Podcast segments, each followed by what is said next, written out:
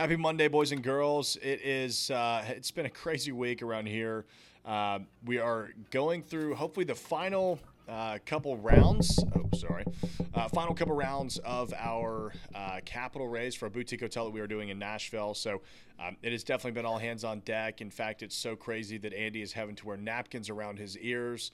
Uh, to keep everything in line, I've got to show you guys this for everybody that's watching. I mean, look at that. Look at those napkins.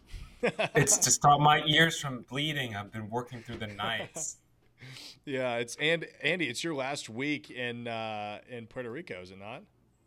I'm leaving tomorrow. Unfortunately, I have to go back and see Tyler in person. That's wow. it's just the worst day of my life, actually. it's the, this is the worst ever. Yeah, sorry that uh, you don't get to work from the beach anymore. That sounds so terrible. It is. It actually is terrible. Excuse me. It is. Oh, that's funny. Uh, well, anyways, so we are always, we are constantly raising capital for our investment opportunities. We typically do 506B friends and family raises. So if you are interested in investing in commercial real estate investments passively, uh, feel free to reach out. There's a link in the description below um, to reach out to us, office at investwithhamilton.com. Uh, reach out, set up a call with me, quick 15 minute call, just to kind of dive into your background, your investment criteria, what you're looking to do, and we'll talk a little bit about what I've got going on and uh, get you on our roster so that next time we have a project coming out, you are welcome to join us in it. Uh, anyways, let's go ahead and dive on into the Nashville market. So let's see here 655 acre master development pitched for Gallatin. This is a absolutely massive deal uh, coming at us from the Business Journal.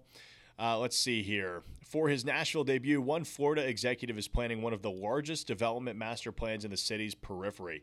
Um, how, Andy? Do you know off the top of your head how big Berry uh, Farms is? Six hundred acres. So, oh, they probably talk about that in, in this article then. Later so on. Berry, yes. Do do what? Yeah, wow, look at you! Look at you.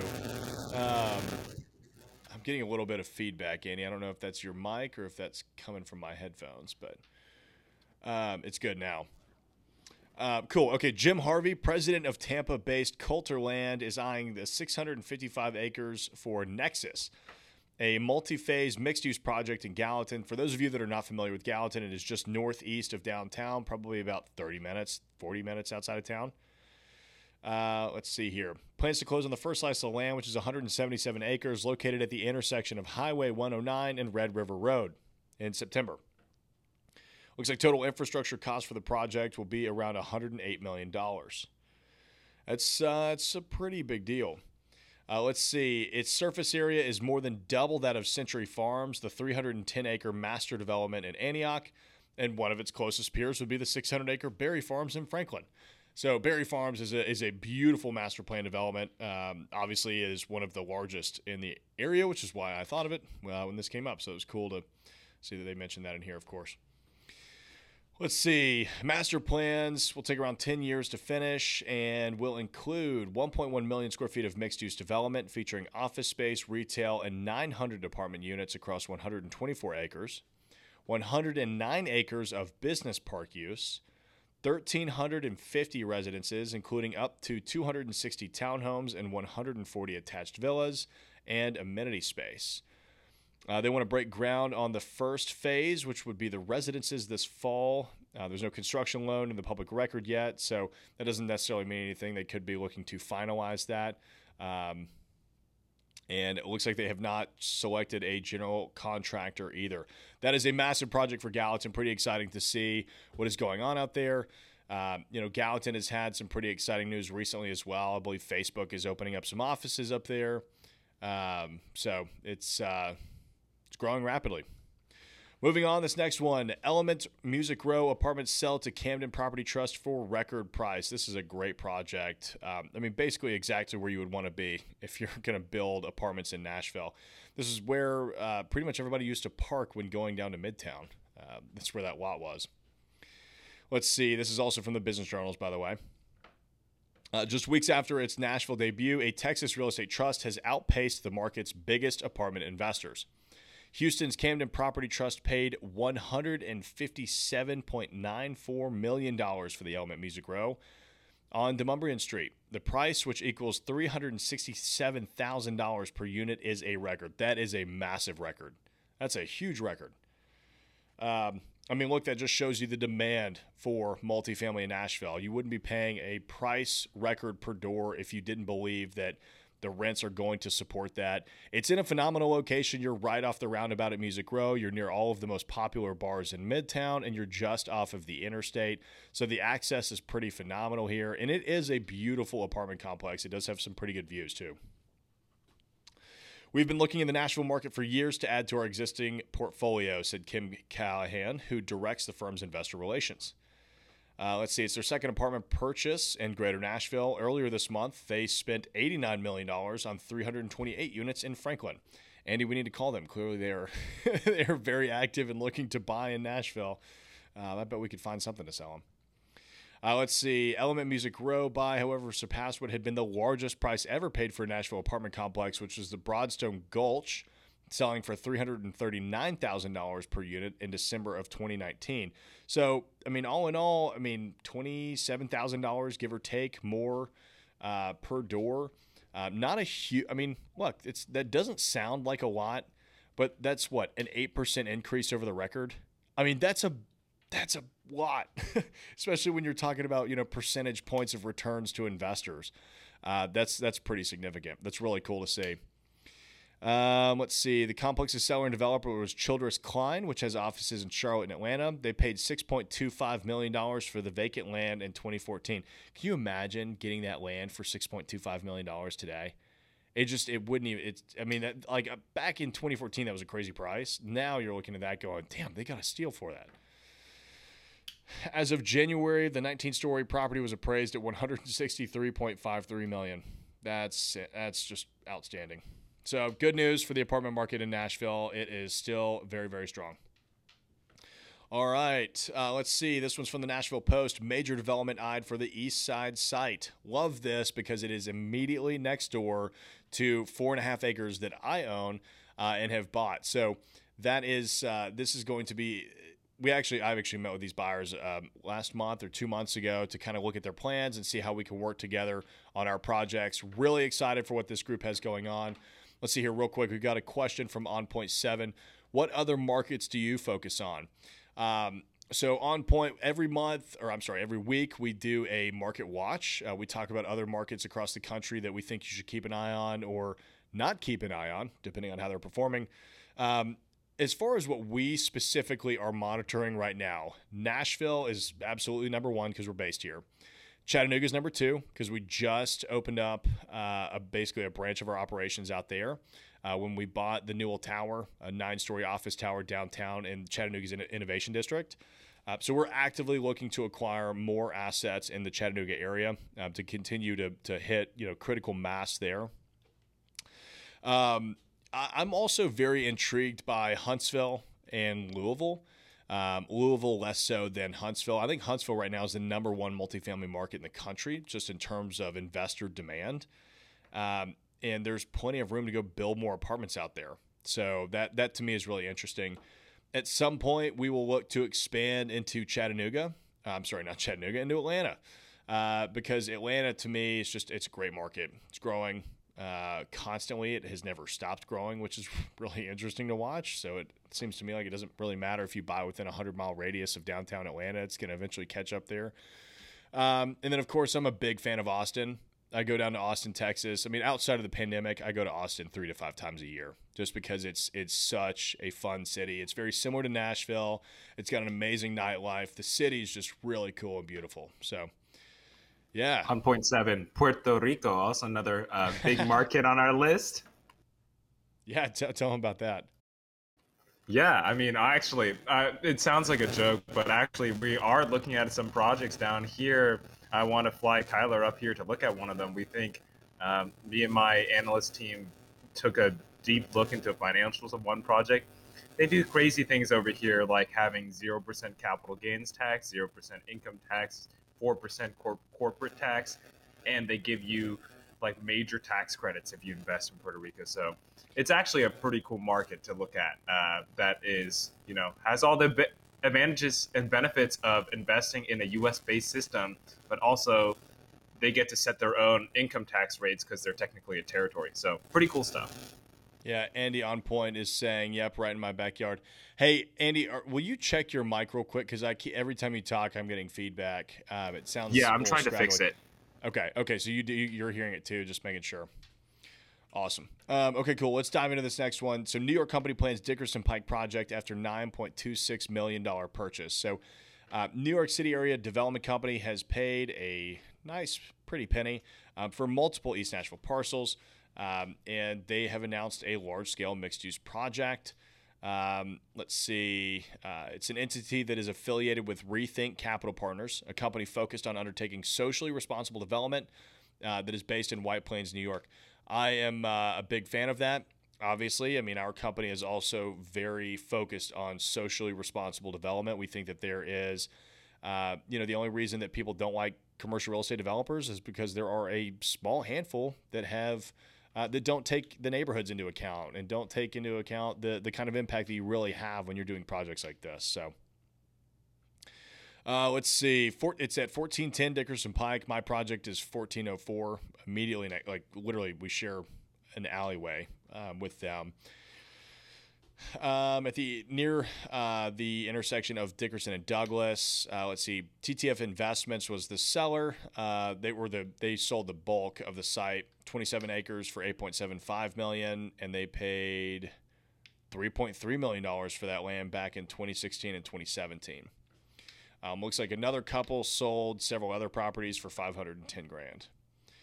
Um, let's see. It looks like they have also acquired some some properties adjacent to the JustBot site um, that has not yet that have not yet been announced.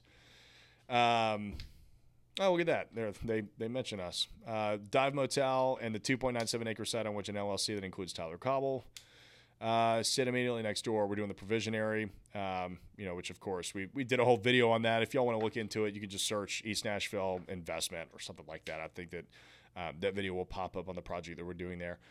And uh, so yeah, yeah. So that's it for uh, Nashville markets. Let's dive on into Market Watch. You know, last week uh, we had uh, discussed about how each of these markets that we've been looking at have always been positive. Um, so I, I and I also do not look at these before Andy sends me the articles, by the way, because I like to kind of read through it and formulate my opinion as we're going. So I am interested to see uh, if Las Vegas, uh, which is the market that Andy has chosen for this week, is going to uh, perform or not. So let's dive on in. Again, this is the Urban Land Institute's emerging trends in real estate. Um, highly recommend if you're interested in, in development uh, or you know real estate investment, anything like that whatsoever highly recommend that you get involved with ULI. They do great things for um, for every for for commercial real estate. Okay, so the, they are the lowest overall real estate prospect that we've had so far on the list. They, they're coming in at 68. Most everything else that we've looked at was in the top 20.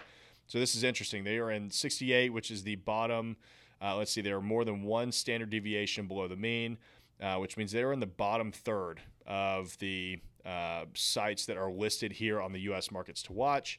They are number 74 in terms of home building prospects. I'm building homes, I'm probably not going to be looking at Las Vegas. So uh, I bet you can go ahead and guess that the metrics for Las Vegas are probably not that great. They are considered a niche market under the visitor and convention centers. So that also includes Cape Coral, Fort Myers, Charleston, Deltona, Daytona, Honolulu, New Orleans, Orlando, and Virginia Beach. And in terms of local market perspective investor demand, they are a 2.88 out of 5, uh, which again puts them towards the lower half of the list. Now, look, they're not as bad as Detroit, which is sitting at 2.33, uh, but you know they're behind Kansas City, Virginia Beach, Omaha. I mean, there's there's some cities in here that I I wouldn't think would be very interesting that Vegas is behind. So that's interesting to see. Let's dive on into this uh, 2021 Las Vegas real estate market investing forecast from Million Acres. See what what uh, what we can kind of glean from that data. Las Vegas is most well known as the country's gambling and entertainment hotspot, but many people don't realize the city is seeing a lot of growth in other industries. Las Vegas has been attracting a number of businesses relocating from other cities and is also gaining popularity as a place for startups. Um, you know, it. Uh, let's see. Oh, on point seven. Sorry, I'm just now seeing your question. You're asking what is it called? If you're asking about the the development that we are doing, it's called the Provisionary. Um, it's at 1404 Dickerson Pike. Um, you could look up East Nashville investment opportunity, I think, on YouTube, and we did a whole video on it, kind of walking through uh, the project. The project has changed a little bit as developments tend to do, but um, that's that's kind of it for now. Uh, let's see. So it'll be interesting. This this article may take a more positive approach on Vegas. I would imagine that Vegas is doing poorly right now just because of one COVID, but two the flight to the southeast and southern cities. Um, there's probably not a whole lot of people that are really looking to move to a place like Vegas right now. Let's see. Uh, it's one of the sunniest cities in the country. Also has a very friendly business climate. Uh, Nevada nor City of Las Vegas have personal or corporate income tax. That's pretty pretty big. The site EOI uh, link that Andy sent. Andy, did you send a link over to? What link? I don't know. Okay. Um, yeah, on point. I'm not sure. Um, I mean, if you go, let's let's just go to YouTube.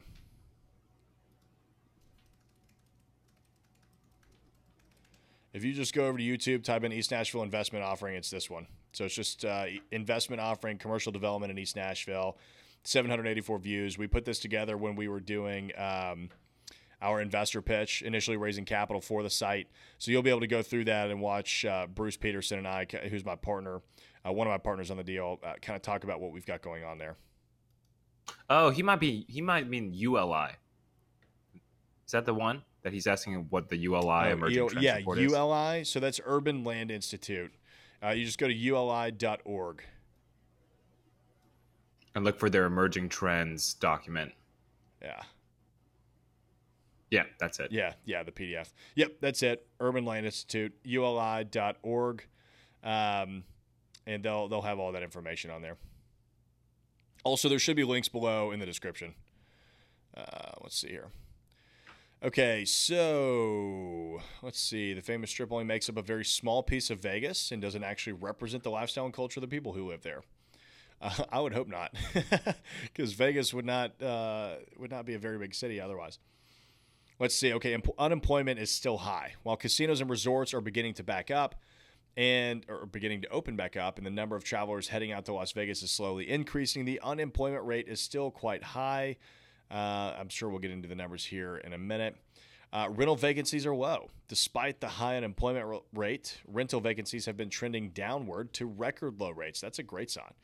This shows a growing demand for rentals in the area and a positive sign for investors. Uh, rental prices are also up as vacancy lowers. I mean, look, it's supply and demand, right? If your if your vacancy is decreasing, your costs are going to, or your yeah cost is going to increase. This has been a positive trend since 2016, and prices are increasing at a faster rate than the national average. Interesting. Okay, wow. Unemployment is 9.9%. That is really high. that is really, really high. National average is 6.3% right now. Um, and I think Nashville is down to like 3.9 give or take. I mean, we're, we're pretty low. So, you know, that is, uh, that's rough. Um, median price for a house is three hundred twenty-two thousand dollars. That is, uh, I believe, ab- that's above the national average. Yep, definitely above the national average. Uh, median rent price is fifteen hundred and eight dollars per month. Let's see, they've got a one point seven month housing supply, so that's, I mean, that's pretty healthy. Um, in terms of you know if you're going to be buying and investing in Las Vegas, you know a typical healthy housing supply is somewhere around four to six months, give or take. So if you're at 1.7 months, that means demand is still high, uh, which you know is good to see. Rental vacancies down to 2.9 percent. That's really strong. I mean, that's really really strong. That's basically you know people are moving across the street at that point. All right, let's go into this next article from Forbes. Are Vegas home prices sustainable? Uh, January real estate summary. Let's see. Las Vegas home prices have reached all time highs during the pandemic. This has happened despite an unprecedented an unprecedented wow i cannot i just i am not able to speak today uh, pandemic related recession with unemployment uh, reaching an all-time high of 34.2% still sits at roughly double the national average uh, to this day While housing has grown more unaffordable for most over the past year, it's luxury Vegas real estate that has been driving the market. Interesting. So, uber luxury real estate. Las Vegas and Southern Nevada has not only blown away records on its luxury market for 2020 that are up 38% for a million dollars and above, but the uber luxury market of $4 million plus has hit heights never seen before in the valley and doubled its performance from 2019. So, doubled. Yeah, that's pretty remarkable. I mean, look, you know, you want to take a guess at what that is? It's people from California who are selling out and going to the nearby state that has no state income tax. I mean, you know, they've got a lot of money to spend and buy nice houses. Uh, in December alone, let's see, 129 homes priced a million dollars and above changed hands in Southern Nevada. That's insane. 129 million dollars worth of real estate of luxury real estate traded in December. That's pretty remarkable. Let's see. Low interest rates, along with the pandemic related and remote work related exodus from coastal cities like San Francisco, Los Angeles, and New York, uh, are contributing to these factors. Housing and unemployment rate uh, tend to show a strong inverse relationship, um, of course. You know, like we said, unemployment rate was high, housing is very low. Um, I mean, Nevada's number eight in terms of property taxes. Uh, number one is so this is ranking one to 50. Number one is the best, 50 is the worst. That's surprising. Texas is 37 and Tennessee is 29. How's that even possible? Um, property tax component rate. That's really interesting because Tennessee has a great tax structure, but I guess it's taking into account something else that I just do not know about. Uh, Utah is number three. That's great. I wonder. What, oh, New Mexico number one. California's only 14. I have a hard time thinking that Tennessee has a worse tax structure than California. That is, a, I mean, it's just property taxes. On let's property keep that in tax mind. only. Yeah, let's yeah. keep that in mind. So, I mean, property taxes are at the end of the day not the biggest taxes that you're going to be paying anyway, right? So, let's keep that in mind. Wow, Indiana, uh, look at that. Illinois is 45. I mean, that's why people coming from Chicago love Nashville so much. Oh, let's see here. Um, house price trends do not match the current economic climate in Vegas. The price growth is not sustainable, says Mashvisor. So it's very likely that home prices will drop in the Las Vegas real estate market in 2021. That's not good. Let's see. CoreLogic, which showed a 6.4% increase in Vegas real estate year over year in 2020, predicts a 6.5% drop by August of 2021. But that view is not universally held. That may be probably on the more aggressive side of, of people thinking that prices are going to drop. That's interesting. I mean, you know, you've got some uh, some factors that are saying Vegas is a good market to invest in. Um, you've got a lot of factors that are saying that uh, it's it's not good to invest in. I mean, look, the positives that we just talked about were all on the uber luxury side of the real estate there, right? And and they're already saying that those are not sustainable.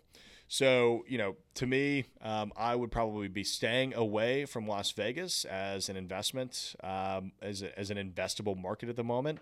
Um, but uh, you know, you're welcome to formulate your own your own opinion. Concise the barber just says PA does not surprise me. Where is PA number 30, 30 is it 34 or 31? Either way, below really average. High. Yeah, either yeah. way below average. I mean, I was going to say, Tyler, just touch wrapping up this point is that we've seen, I mean, across every market, the luxury end is actually doing well, especially in areas that are not named California yet, because people are leaving. The end. They had a lot of money and now they're leaving. And so the places that they're moving to are doing well. Great. But it's hard to sustain that in the face of 10% unemployment rate, right? When it, it, Las Vegas will never be the same right? Nevada, I mean, Las Vegas is specific, not just Nevada, it's Las Vegas, right? So Las Vegas will never be the same until all these casinos are at 100%. The uh, period, right? With the, and all the business conventions that they have to cater to, all the huge events. And that might be coming back end of this year, next year. But it's going to take a while, especially when you have, and I looked up Nashville's unemployment rate, it's at 4.2 right now. So Las Vegas unemployment rate is 2.5 times Nashville's unemployment rate. It's just night and day, and it's really really hard to invest in a place when your workforce is having like which is the base of the economy, right? The luxury stuff is good, right. But the workforce is the base of the economy. And if the base of the economy is doing bad, then the it's going to affect everything else. That's exactly what I was going to touch on, but you nailed it. I mean, it's look if if the workers who really drive Vegas, right? Because you've got to have all those people that are there, you know, turning the rooms over, that are that are running the casino, they're bartending. I mean, if if they're unemployed, they're not doing well. I mean, the market overall is just not going to do well. It's just how it is. Um, all right, let's move on to the future of commercial real estate. So, this first article is from Business Journals. Many small businesses are having trouble paying rent, and customers aren't returning fast enough. Let's see. Oh, we got a question about uh, about Vegas, real quick, from Big Show Entertainment Network. Hey, man, what's going on? Uh, the Vegas housing market was down prior to the pandemic. Interesting. So, yeah, I mean, uh, do you have anything else that uh, you could add to that? Uh, it'd be interesting to have that have that conversation. But yeah, I mean, Vegas is such an interesting market anyway. It's you know, it's such a niche real estate market. I would be a little wary of it, uh, regardless, because I mean, I know that the uh, last article we just read wanted to claim that hey, you know, this isn't the only thing that's going on in Vegas, right? The Strip is not all of Vegas, but that is the majority of what Vegas is. I mean, it's just it just is, right? The Strip, the casinos, the you know, the lifestyle. Um, so, Tyler, let me bring my friend who is working out of Vegas real estate market to, onto the show. She has a lot of thoughts and opinions, and she makes a lot of content about why she thinks Vegas is good. So I think she'd be a good interview guest. Ooh. I'm actually going to email her right now. Yeah, that'd be a lot of fun. Let's have a let's have that conversation. See see what her thoughts are on Vegas. Okay, diving back in. Uh, so we're talking about uh, small businesses are having trouble paying rent. Customers are not returning fast enough. Let's see, more than half of minority owned small businesses and more than a third of small businesses overall said that they had trouble paying rent in June.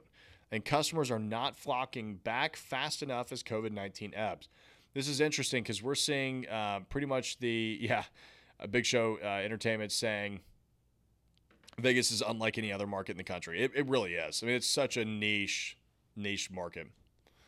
Um, let's see, but yeah, this this article is interesting because I, uh, I mean, we've kind of experienced the opposite. I mean, we've collected hundred percent of our rent since COVID happened. I mean, we were, of course, we got out there and helped our tenants as quickly as we could, but everybody's really been doing fine since. I mean, December maybe even earlier than that. I mean, Nashville really opened up back in December. I mean, I just remember going down to Broadway and you're like, wow, it's like COVID never happened back in December, which is kind of crazy. But, you know, I, I do also have to take into account and remind myself like Nashville is a very different market. The rest of the country is not necessarily like this. Let's see. Findings come from a survey by small business network Alignable, which recently polled 3,800 businesses about their rent status. 53% of minority business owners said they had trouble paying rent in June, up 8 percentage points from May, and disproportionately higher than the 37% of small business owners overall who reported having trouble paying rent. That's interesting. I wonder why they were affected so disproportionately. Okay, well, here we go. One word answer is access. Greater access leads to greater outcomes, whether it's access to financial resources, business services, suppliers, or other business owners with whom one can network and minority owned businesses have never been working on a level playing field, Alignable CEO and co founder Eric Groves said. He pointed to reports that minority owned business owners also had trouble accessing the popular Paycheck Protection Program, being rejected at a rate of almost two times that of non minority businesses. How is that even possible? I mean, that's ridiculous that that's even a stat. I mean, that's crazy. Um, sorry, that just threw me off. That's the, I mean, rejected at twice the amount of non-minority businesses. That's just sorry. Um, concise the barbers jumping in in the hair industry, barbershops and salons. I haven't noticed much struggle. However, new leasing seems to be outrageous if you're looking for a new location right now. Yeah, that's that's true. I mean, if you're anything like Nashville, I mean, prices have only gone up right? I mean, it's and vacancy has gone down. It's just it's impossible to find another space. Um, I mean, businesses are doing well, and a lot of there's also businesses that are leaving these other cities and coming to places like Nashville. We're working with a lot of them that are relocating here because They got shut down in California or they got shut down in Chicago and they were, you know, look, we can't survive if we don't have a business. We've got to move somewhere and open. So it's really interesting. Uh, it shouldn't be surprising after over a year of intense financial impact on business owners that those who had difficulty accessing the financial lifeline provided to get businesses through the crisis would be in a worse financial position exiting the crisis. Well, of course. Uh, rent challenges have big implications for the commercial real estate sector, which is adapting to a new normal in the office and retail sectors. Let's see. Industries with biggest difficulties paying rent in June included construction, transportation, travel, beauty, and entertainment, with 40% or more businesses having trouble in those industries. It's really interesting because construction wasn't even really shut down uh, as an industry um, during the pandemic because it was deemed essential, um, unless you were, you know, of course, New York or wherever they just shut everything down. But I don't know. It's it's weird reading articles like this. Honestly, uh, it's weird going through stuff like this and then looking at it from the Nashville lens, right? Because we have not been affected like this. And maybe it's because of our leadership. Maybe it's because Nashville is just one of those markets that um, is fortunate enough to be in whatever bubble it's in. Because we also didn't experience too too rough of a downturn back in 2008 either. Uh, but it's crazy to see that this is still happening around the country. We're optimistic we will see more growth there as we get deeper into the summer, but clearly the climb back will be harder and more challenging for minority business uh, minority owned businesses who found less support resources over the last year. Let's see, trouble stems from a lack of customers and rising supply costs, which 55% of small business owners say have hit their bottom line. 48% of small business owners say they have half or fewer customers than they had before the pandemic, and 57% report having half or less the monthly income uh, than they had before COVID 19. I mean, of course, if you're not making that much money, it's going to be really tough to, to um, you know, to recover, right? I mean, and, and pay your rent and, and deal with all that kind of stuff. So, Let's see, 55% of small business owners are finding it more difficult to hire workers than before the pandemic. That's absolutely true across the board. Um, I mean, I've got buddies that own hotels that can't hire cleaning staff. They they're actually having to block off entire uh, floors from their hotels because they can't get anybody to clean them. 40, uh, 34% say it was significantly more difficult. 46% of small business owners said employee costs have risen. I mean, that's that was inevitable. 24% saying that they have risen by at least 11%. Okay, well, now we're just getting into me reading off percentages. Anyway, uh, that's interesting. Um, so yeah, I mean, it looks like uh, you know, unfortunately, minority-owned businesses have been affected uh, way worse um, by this the pandemic than others. Um, I don't know. I don't know what to do about that. I, you know, wish there was. I don't know. I'm going to think on that. If you're if you're a minority that owns a business and you need help, reach out. We're happy to talk to you, and and you know, I'll help you have a conversation with your landlord or do whatever if you need it. Um, okay, moving on. This is Globe Street. Uh, landlords frustrated as CDC extends its eviction moratorium. Instead of ending in June, the moratorium on tenant evictions now stretches through July 31st. Landlords have been frustrated by this since the very beginning, right? And and I understand why you would want to do it. You don't want people getting kicked out in the street in the middle of a pandemic uh, because of circum. You know, people can't pay because of circumstances that are completely out of their control. However, uh, you know, there are plenty of people that are taking advantage of the whole situation. They're not paying rent intentionally, even though they can, because they're getting by with these programs. And and you know, I mean, of course, in every in every situation, you're gonna have people that are taking advantage of whatever's going on. But it's incredibly, it's got to be incredibly frustrating. Um, for residential landlords dealing with that. Now, that's one of the reasons why uh, I'm very happy that we are not diversified into residential uh, because you don't have that problem with with commercial. I mean, look, it's you you own a, you own a business. You're not going to pay rent. Get the hell out of my building. Um, and, and most judges kind of take that same approach. Let's see, July 4th may be Independence Day, but landlords were counting on June 30th to end the COVID related housing eviction moratorium. Now they have to wait another month. The CDC announced an extension through July, uh, which is intended to be the final extension of the moratorium.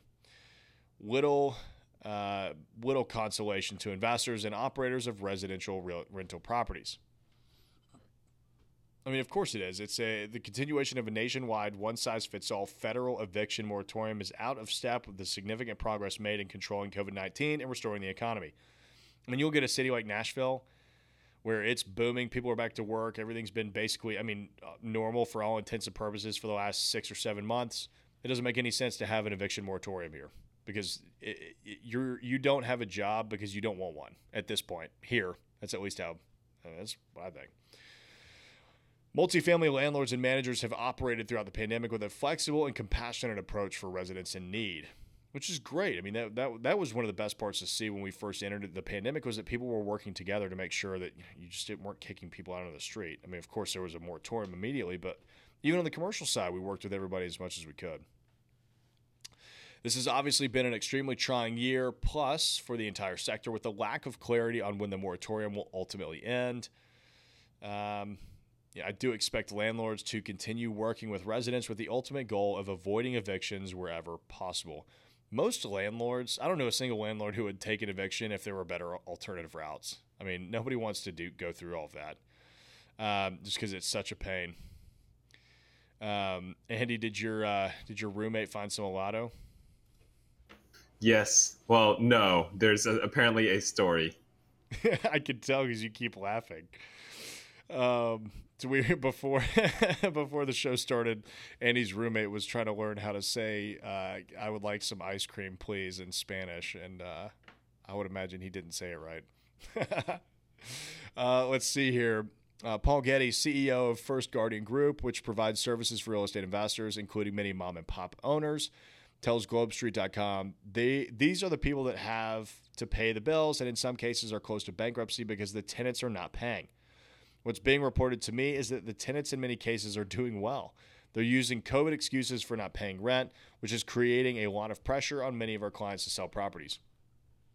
This could be a complete aside, but uh, one of my buddies was uh, he pays cash for everything, and he was at the um, he was uh, gosh, what's that place called? I don't know. He was he went to a place where you could buy hot tubs in Nashville, and uh, the guy asked him if he was going to finance the thing. He said, "No, I'm just going to pay cash." And he was like, "How many people finance a hot tub?"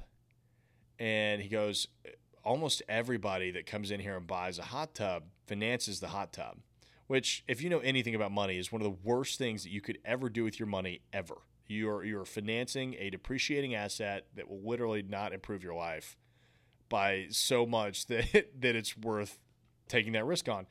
And uh, the guy said that the majority of the people that are buying hot tubs are using their uh, COVID 19 checks, which I thought was really interesting. At least it's going back into the economy, though, right? Hey, it, you know, serving, uh, serving part of its purpose. While there has been relief money available to pay rents and keep tenants in buildings, access has not been simple. The problem is an the problem is an easier problem to, to digest if you're a larger property owner, of course. I mean, that's that's why I'm a huge advocate for multifamily over single family residential. Because if you've got a 200 unit apartment complex and 20 people move out or 20 people stop paying because of COVID, uh, you're you're going to notice it, but it's not going to be absolutely devastating to you where you're going to be on the verge of filing bankruptcy. Um, let's see. In some areas, the extension of the moratorium won't be the last hurdle for landlords. In addition to being precluded by the CDC moratorium for pursuing the eviction of covered persons, New York landlords are also prohibited from pursuing eviction of tenants who submit a hardship declaration as governed by New York legislation, which stays eviction proceedings until August 31st. I don't even know what that is. I don't even know how you would want to get into being a residential landlord in Manhattan or in New York City in general. It sounds terrible. Sounds absolutely terrible. Okay, cool. This next one um, is also from Globe Street. Small cities poised for a rapid retail recovery. I've been, I'm a big fan of retail. Always have been. Retail did really well through the pandemic. If you were keeping an eye on the right kinds of retail, big box, of course, has been dying a slow death, which it deserves. Um, and but all the other retail's doing great. The population out of major metros during the pandemic will likely create a heyday for the retail sector in smaller cities. Uh, oh, look at that. Small cities that have benefited from population growth during the pandemic are also poised for rapid retail recovery. These metros include Nashville, Austin, and Charlotte, and they are seeing increased retail leasing demand from both national and mom and pop tenants. We've had a ton of people that are moving here from other cities that are just tired of it. Uh, it isn't only population growth driving the demand for retail. Major companies are also expanding in the Southeast. Amazon and Oracle have announced plans to open offices in Nashville and Austin, and Apple is expanding in Raleigh. I mean, Oracle just announced 8,500 jobs and a whole campus a few weeks ago. These smaller markets are attractive to smaller companies. What? Those are not smaller companies. Employees can have a shorter commute and can own some land or a house in case something like the pandemic happens again and they are working from home for six months or a year. That's fair. The population and job growth stabilized smaller metros through the pandemic, so few saw the retail tumble that occurred in major metros. In Nashville, for example, we didn't seem to have a slowdown, especially on the development side, as what we saw in some of the ma- bigger markets like New York or Chicago. That's absolutely true. I mean, if anything, it picked up. We put under contract some of the largest development deals we've ever done in 2020. We continue to have an active 2020 for development, and I think that is part of the strength of the market as well. That's Jeff Pape from GBT Realty. Let's see. Retailers are new retailers are expanding into these markets. Um, let's see. Urban mixed use product type that had never looked at Nashville before. Certainly, some of these are new retailers that are used to being in that kind of product type. Um, that's interesting. Concise is saying Charlotte seems to be booming. There seems to have been booming for about 10 years now. Absolutely. I mean, Charlotte's a great city. Um, it's it's definitely on, on the watch list. I would keep that in your radar uh, if you're interested in investing in any cities in the southeast. I mean, it's got all the it checks all the boxes for me, which is it's a progressive blue city in a red state, right? Like to me, I I don't know that there's anything. I mean, every city that we feel is worth investing in is a blue dot in a red sea. Um, I mean, I don't know of a single one that's red and red or blue and blue um, or even a red city in a blue state. Um, now that I think about it. So yeah, I mean, look, if it's a blue city in a red state, that automatically is uh, you know checks the box of yeah, we should probably look into this. Um, let's see.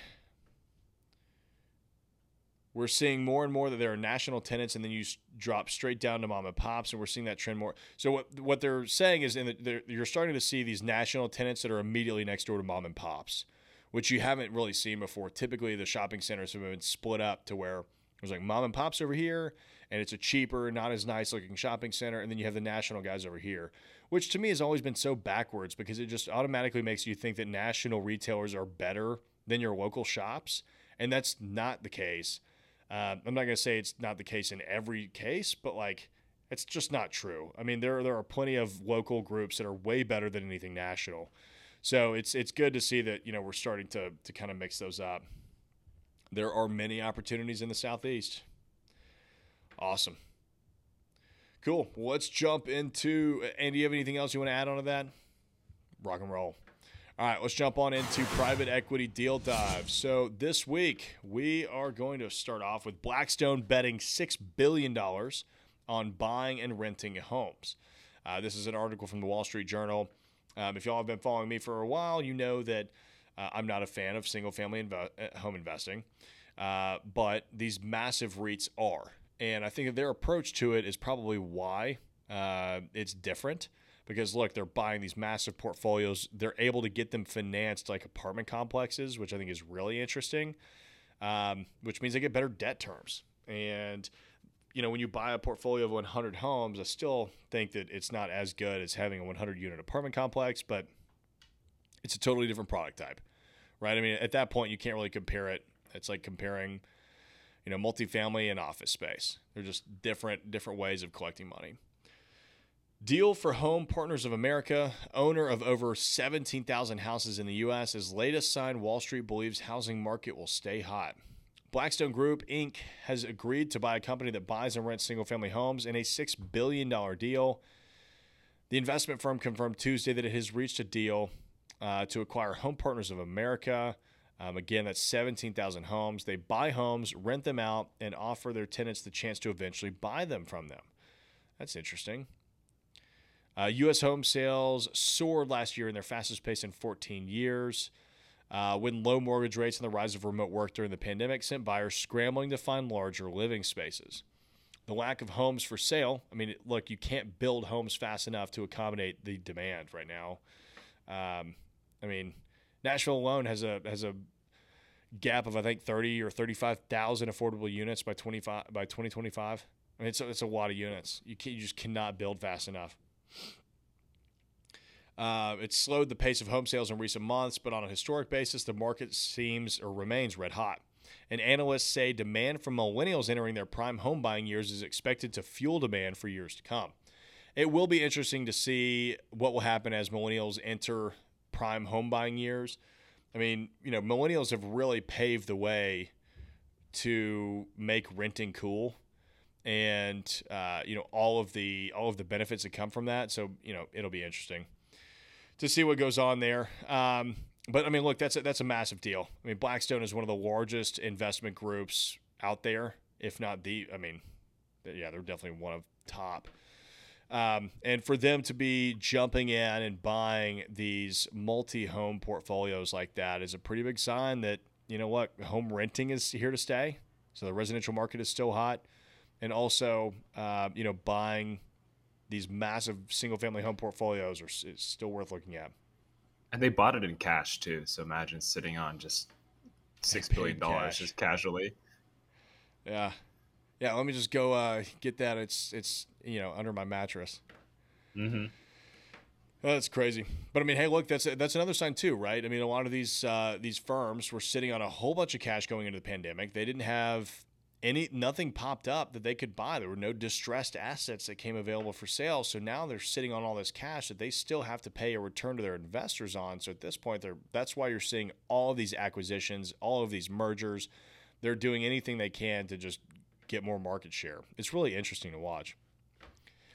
Okay, this next article is from Commercial Observer. First Key Homes nabs $2.1 billion loan on more than 9,000 single family rentals. Um, it'll be interesting to see if Andy's wild card has anything to do with single family rentals since uh, he's loading up our private equity deal dive with him. No, it doesn't. Oh, interesting. Single family rental housing market accelerated last year amid the pandemic as climbing home prices pushed many to fall back on renting.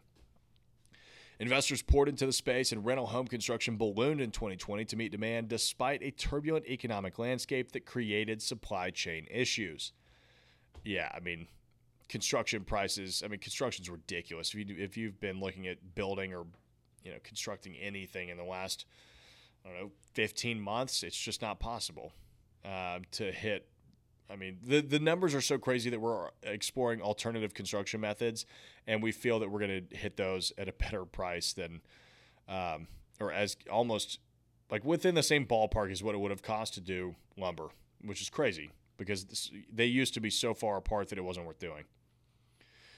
Um, let's see. Already this year, there have been 11 single family rental CMBS deals, accounting for more than $6.7 billion that have either closed or are near closing. That's crazy.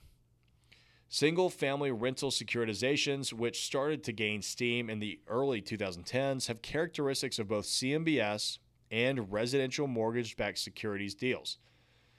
Um, I mean, I'm probably not going to dive into that because that would get really complicated. But uh, basically, what this is saying is, you know, wasn't uh, all that long ago in 2014, Kroll Bond Rating Agency developed a methodology for rating single-family rental securitizations just one year after the single-family rental securitization went to market in 2013. So, um, let's see. First Key Homes has secured just under $2.1 billion in CMBS debt on a collection of 9,328 rental homes. Uh, the deal, which is First Key's third single family rental securitization, is expected to close on July 15th. Morgan Stanley is the lender that originated and sold the five year fixed rate and interest only first lien mortgage loan. So, like, you look at the, that, like, that's a multifamily deal right? Like that is not your traditional single family home investment kind of offering. You can't really get terms like that, which is really what makes these so uh, attractive. Portfolio includes homes that are located across 16 states, with the Atlanta, Miami, and Charlotte areas being home to more than 31% of the portfolio. Florida, Georgia, and North Carolina are account for 56.5% of the portfolio. So look at that. Southeast.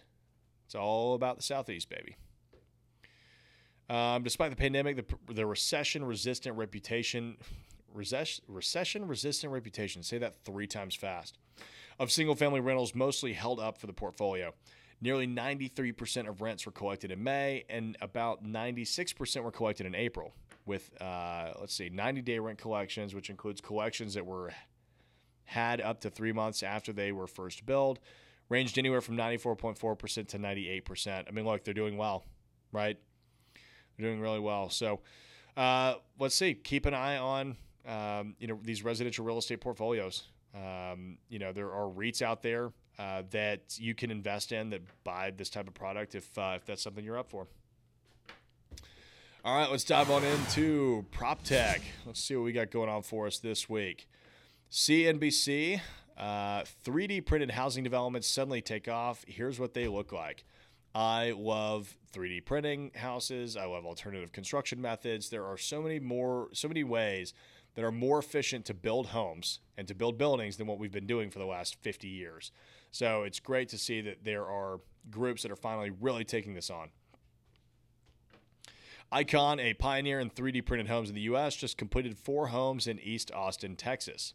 The two to four bedroom homes are now in the market starting in the $400,000 range. A much larger community of 3D printed homes is being planned in Rancho Mirage, California, uh, by competitor Mighty Buildings. Cool. Let's see. The first home that went up for sale hasn't even been built yet. The company SQ4D printed a model home at a concrete yard on Long Island, New York, and hosted more than 100 showings. The new home will be printed on a lot nearby. That's pretty cool. Let's just build a house to see if it works. like, what a cool, what a cool product to test. Uh, let's see. Icon, a pioneer in 3D printed homes in the U.S., just completed four homes in East Austin, Texas, in partnership with Kansas City-based developer Three Strands, uh, starting in the 400k range. Demand has been off the charts, hard to manage even. Feedback could not have been more positive. City of Austin, one of the fastest growing metropolitan markets in the country, has already embraced the concept of 3D printed homes. So zoning and permitting was relatively easy. I mean, that's that's one thing that uh, is really tough when you're doing these prefab or modular or you know 3D printed homes is local zoning and codes regulations, right? I mean, how you know typically when you're going through the building process, you have the inspector come out on site multiple times to inspect various aspects and stages of the construction so that they know that it was built right, right? Um, so, you know, if you're going to do that in a different way, how are you really going to monitor that? We built four homes in the configuration we did because we could do it within the existing zoning. It's pretty cool. All right, let's get into how they're made. Icon prints the homes on site using its Vulcan construction system uh, that spits out a proprietary extrudable concrete uh, according to Ballard, who added that this is the highest speed, lowest cost method. It also allows for the most flexibility in floor plans. Let's see. At the new development, Icon 3D printed the first floor and then built the second story conventionally, but that allowed them to certify the wall system for two story construction. It's the quickest path from imagination to built options. Hmm. So you can see there, there's an image of it you can see, I mean, the the lines and the concrete there, and they just built on top of it. I wonder why they wouldn't just print the the second one. Big Show is saying smart homes are extremely cool. The problem is transportation of the homes. You're absolutely right. I mean, that's one of the biggest expenses in uh, these pre-manufactured homes. I mean, we've been doing this a lot, trying to dial it in for a project that we're doing and it's expensive. I mean, what does it cost, Andy? Like sixteen cents a mile or something like. What was the what was the cost they said to factor in for that? Yeah, to like ship something from North Carolina was like fifteen thousand dollars, something like that, twenty thousand dollars. Yeah, so when you're talking about a you know two hundred thousand dollar uh, piece of or building. And, and that was for one module of it, right? Yeah, that's yeah. that's not you know everything together. That's right. So you know, 15k a unit. That's almost 10 percent of your price, right? It's a lot. Ballard said construction of the homes is 10 to 30 percent cheaper and several months faster than conventional construction. This is especially important given the rise in building costs and conventional construction materials like steel, aluminum, and lumber. Um, let's see. Sustainable. It's, I mean, the materials are so much. Uh, it's they're just as good of materials to build buildings out of. You know, look, it, the when you start looking at the housing crisis, the affordability crisis, to me, there's no way that we're not going to move very heavily into this. So the groups that are investing in it on the right now will do really well over the next 20 years. I mean, think about it. Can you imagine walking out on a job site and you know, you you you go out and you clear the land and then the next day there's just a printer that gets set up out there and there's a technician that's watching it print 50 homes. I mean, it'll be amazing to just watch that happen. Um, so goes into further a little further into the design, some of the looks, the aesthetic appeal. I mean, they look like normal homes. You wouldn't think anything of these. Right? I mean, that concrete is much more efficient in terms of uh, you know insulation, all that kind of stuff. So that's cool. I mean, that's it's really great to see that this is finally starting to happen. Um, it's definitely not at scale, right? But you've got four homes that have now been 3D printed in Austin. It's really cool to see and relatively affordably. I mean, the the median house in the United States is three is what two two sixty, give or take. The median house in Nashville is three fifty. So for these to be four hundred thousand dollar houses and they're two to four bedrooms, that's I mean, in Austin, Texas, which is a hotter market than Nashville, doesn't seem like a bad price to me. But all right, let's go ahead and move on into reading REITs now for real estate investment trusts. This week, we're going to be diving into cell tower REITs, um, all in on 5G. 5G has and will continue to have a major impact on these REITs. So let's uh, let's see how that has uh, started to, to impact uh, the sector. Cell tower REITs, the single largest REIT sector, that's I didn't know that, uh, are again pulling their weight after uncharacteristically lagging earlier this year, catalyzed by strong first quarter earnings and major mergers and acquisitions developments. AT&T and Verizon ended their tumultuous foray into the media business this year, divesting their capital-draining ancillary businesses as competition is heated up with T-Mobile and Dish Network. Wireless network spending is poised to accelerate as the 5G rollout advances. All three cell tower REITs boosted their full year guidance during earnings seasons or earnings season and now expect double digit FFO growth. Wow. Cell tower REITs remain in growth mode, utilizing a sector leading cost of capital and favorable comp, uh, competitive positioning. American Tower acquired $15 billion in additional assets in early 2021 through two major deals. While no longer cheap, cell tower REITs should remain a growth engine of the real estate sector, and risks to technological disruption remain distant, particularly as carriers go all in on 5G network buildouts. I want to go, Tyler, to the there's the next chart. Yeah, that one. I think that's kind of interesting. Of just like essentially three companies own all the cell towers and three companies are all of the wireless carriers in the United States. So it's just a huge monopoly on this stuff. yeah, is... that's really interesting. I wonder why that is. I mean, I know it's obviously there's a lot of red tape you've got to dive, you know, cut through to, to make this happen. But I mean, so if, if you're listening on the podcast, cell tower ownership is American Tower, Crown Castle, and SBA Communications with other making up 25%. So those three take 75% of the market. On wireless carriers, AT&T, Verizon, T-Mobile make up 95% of wireless carriers with Dish making up the other 5%. So I mean you look at that and it's yeah, 3 in each sector dominate almost completely.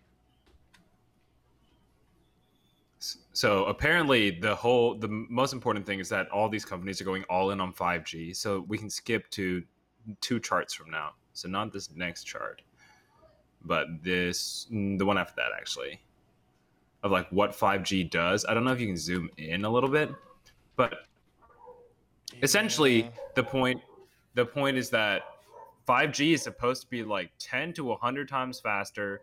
It's going to have almost no lag at all. You can have way more devices, but the problem is is that you don't get as much range. So, if you look at kind of the tower on the left, is the one on the right. The that's from 3G to 4G and then you you started needing more equipment and stuff. From 4G to 5G, you, you need even more equipment. So the the theory is we're going to 5G. It's going to be a billion times faster. You're going to be able to stream 4K or whatever is after 4K, 8K. I think there's 8K now.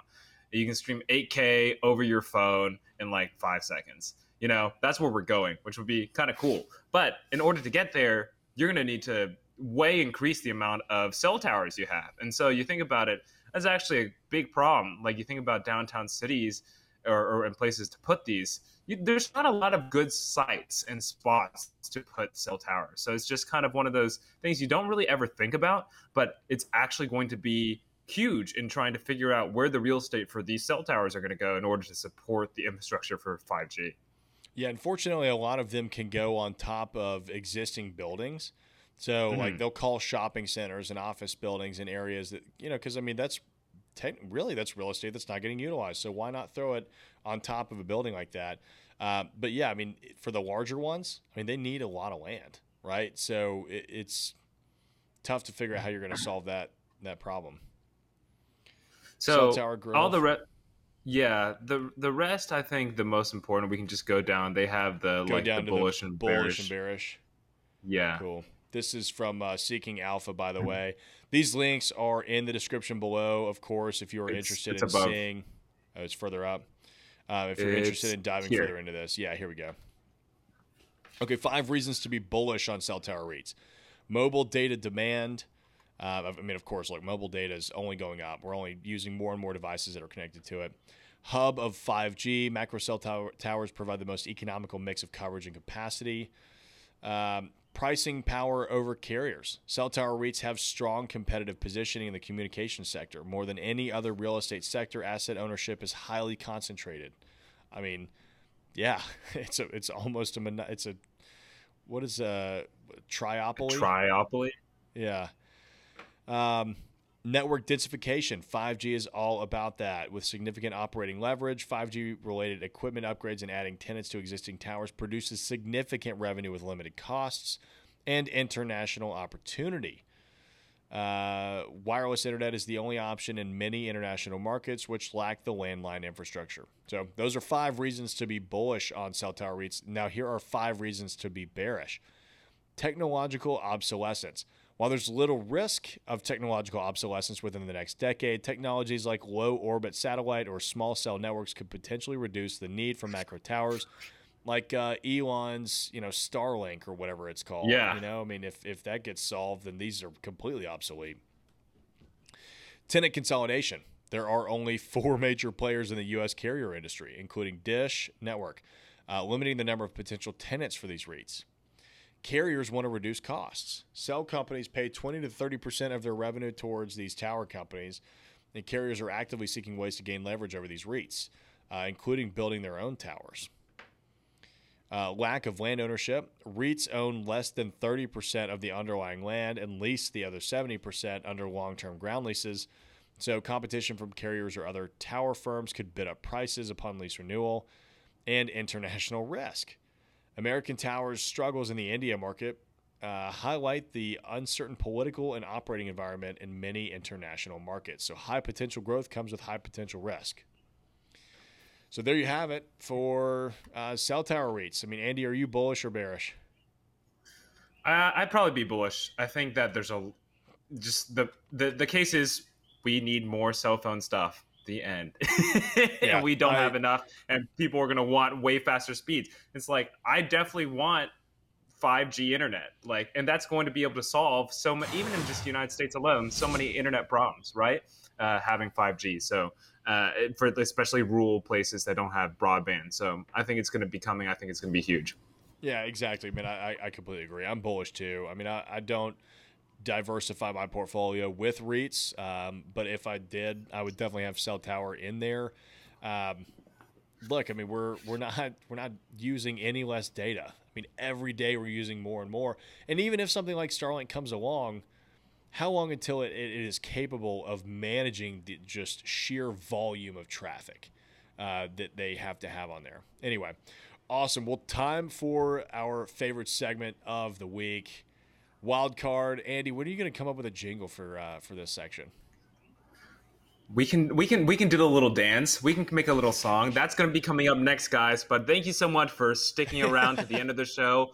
Every week we bring you live at the Commercial Real Estate Investors Weekly Podcast. All the best and top real estate news. At the end of each show, I cover on the wildcard section something cool, interesting, different about real estate. And in this case, today, we are going to be talking about real estate, except it may not be so real. This is virtual real estate. And this article here, people are paying insane amounts of real money for virtual real estate that you can't even visit yet. So, welcome to the future, boys and girls, where essentially, due to things like you may have heard of a little thing called Bitcoin and the blockchain, you are allowed to invest in these platforms that essentially allow you to buy virtual real estate. So, as good you know, real estate investors and developers, I thought we had to bring you guys one of the next frontiers potentially in real estate development. So, as this article says, a plot of land that you can call your own, a couple thousand square feet of untouched soil, trees and all, where you can let your imagination run wild. A dream come true, right? Well, sort of. This is virtual real estate, and you can't even visit it yet. Where you can buy in places like Genesis City plots of land for like $200,000. Wow, that's a lot of money. By 2020, people have estimated already virtual reality and augmented reality are predicted to rake in an estimated $162 billion in revenue.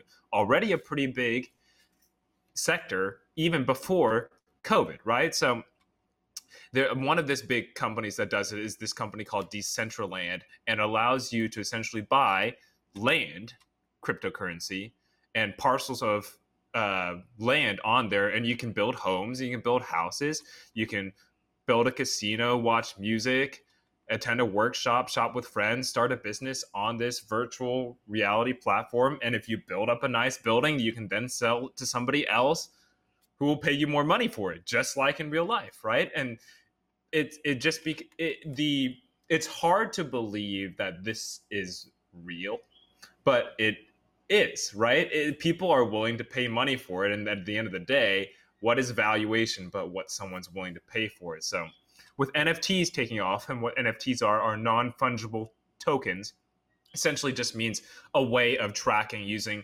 blockchain technology whether or not you own something. And the real real estate market buffeted by COVID, virtual real worlds like Decentraland could be well placed to capitalize. So, Decentraland, as we've talked about, is a role playing game that is around a city called Genesis City, and you're allowed to go in there, you do stuff, you buy land, and look at this price appreciation. In 2017, the year Decentraland launched, land parcels sold for USD $100 per parcel. In 2019, a portion of the Genesis Plaza estate called Estate 31, 331 sold for $80,000. Okay, so that's $100 to $80,000 in 27 in 2 years. Not bad. The last month the price of an undeveloped parcel of land had increased to roughly 8,000 mana, a 14-fold increase in just 3 years. So 14x return 3 years, not too bad either. Since the game's launch, there have been more than 50,000 secondary land sales, totaling 30 million at an average price of 560. So that is pretty crazy. This virtual real estate is going to be increasing in popularity, and I wanted to show you guys here as well. You can even see like this is the games on Decentraland where people are just going in to hang out. You make your little character and you buy your land. You can go on there we can buy this parcel right now.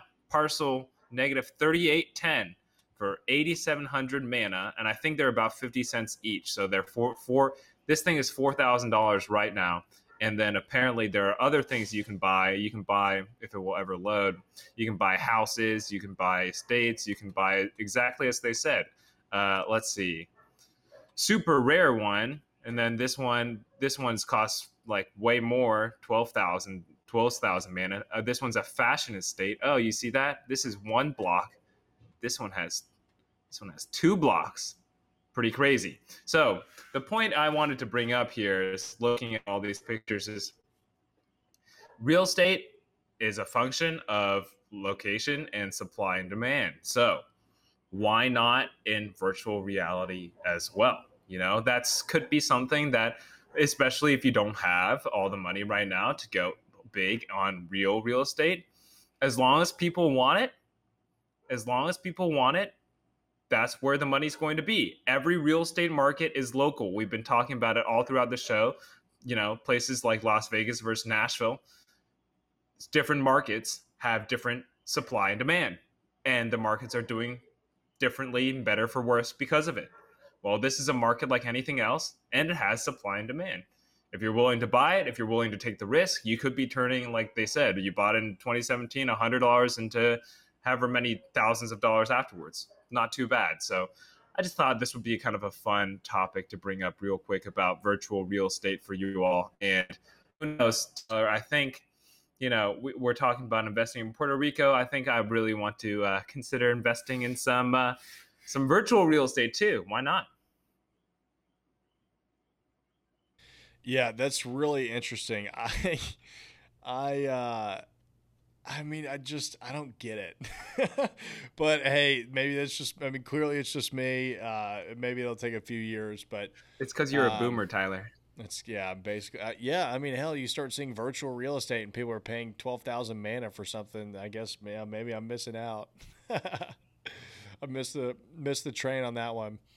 That's uh, that's awesome, Andy. Though that, that, that's a great wild card. I mean, it's it's uh, there's a lot of crazy things happening in the world of commercial real estate and technology right now, and so it's it's fun to get to see that kind of stuff.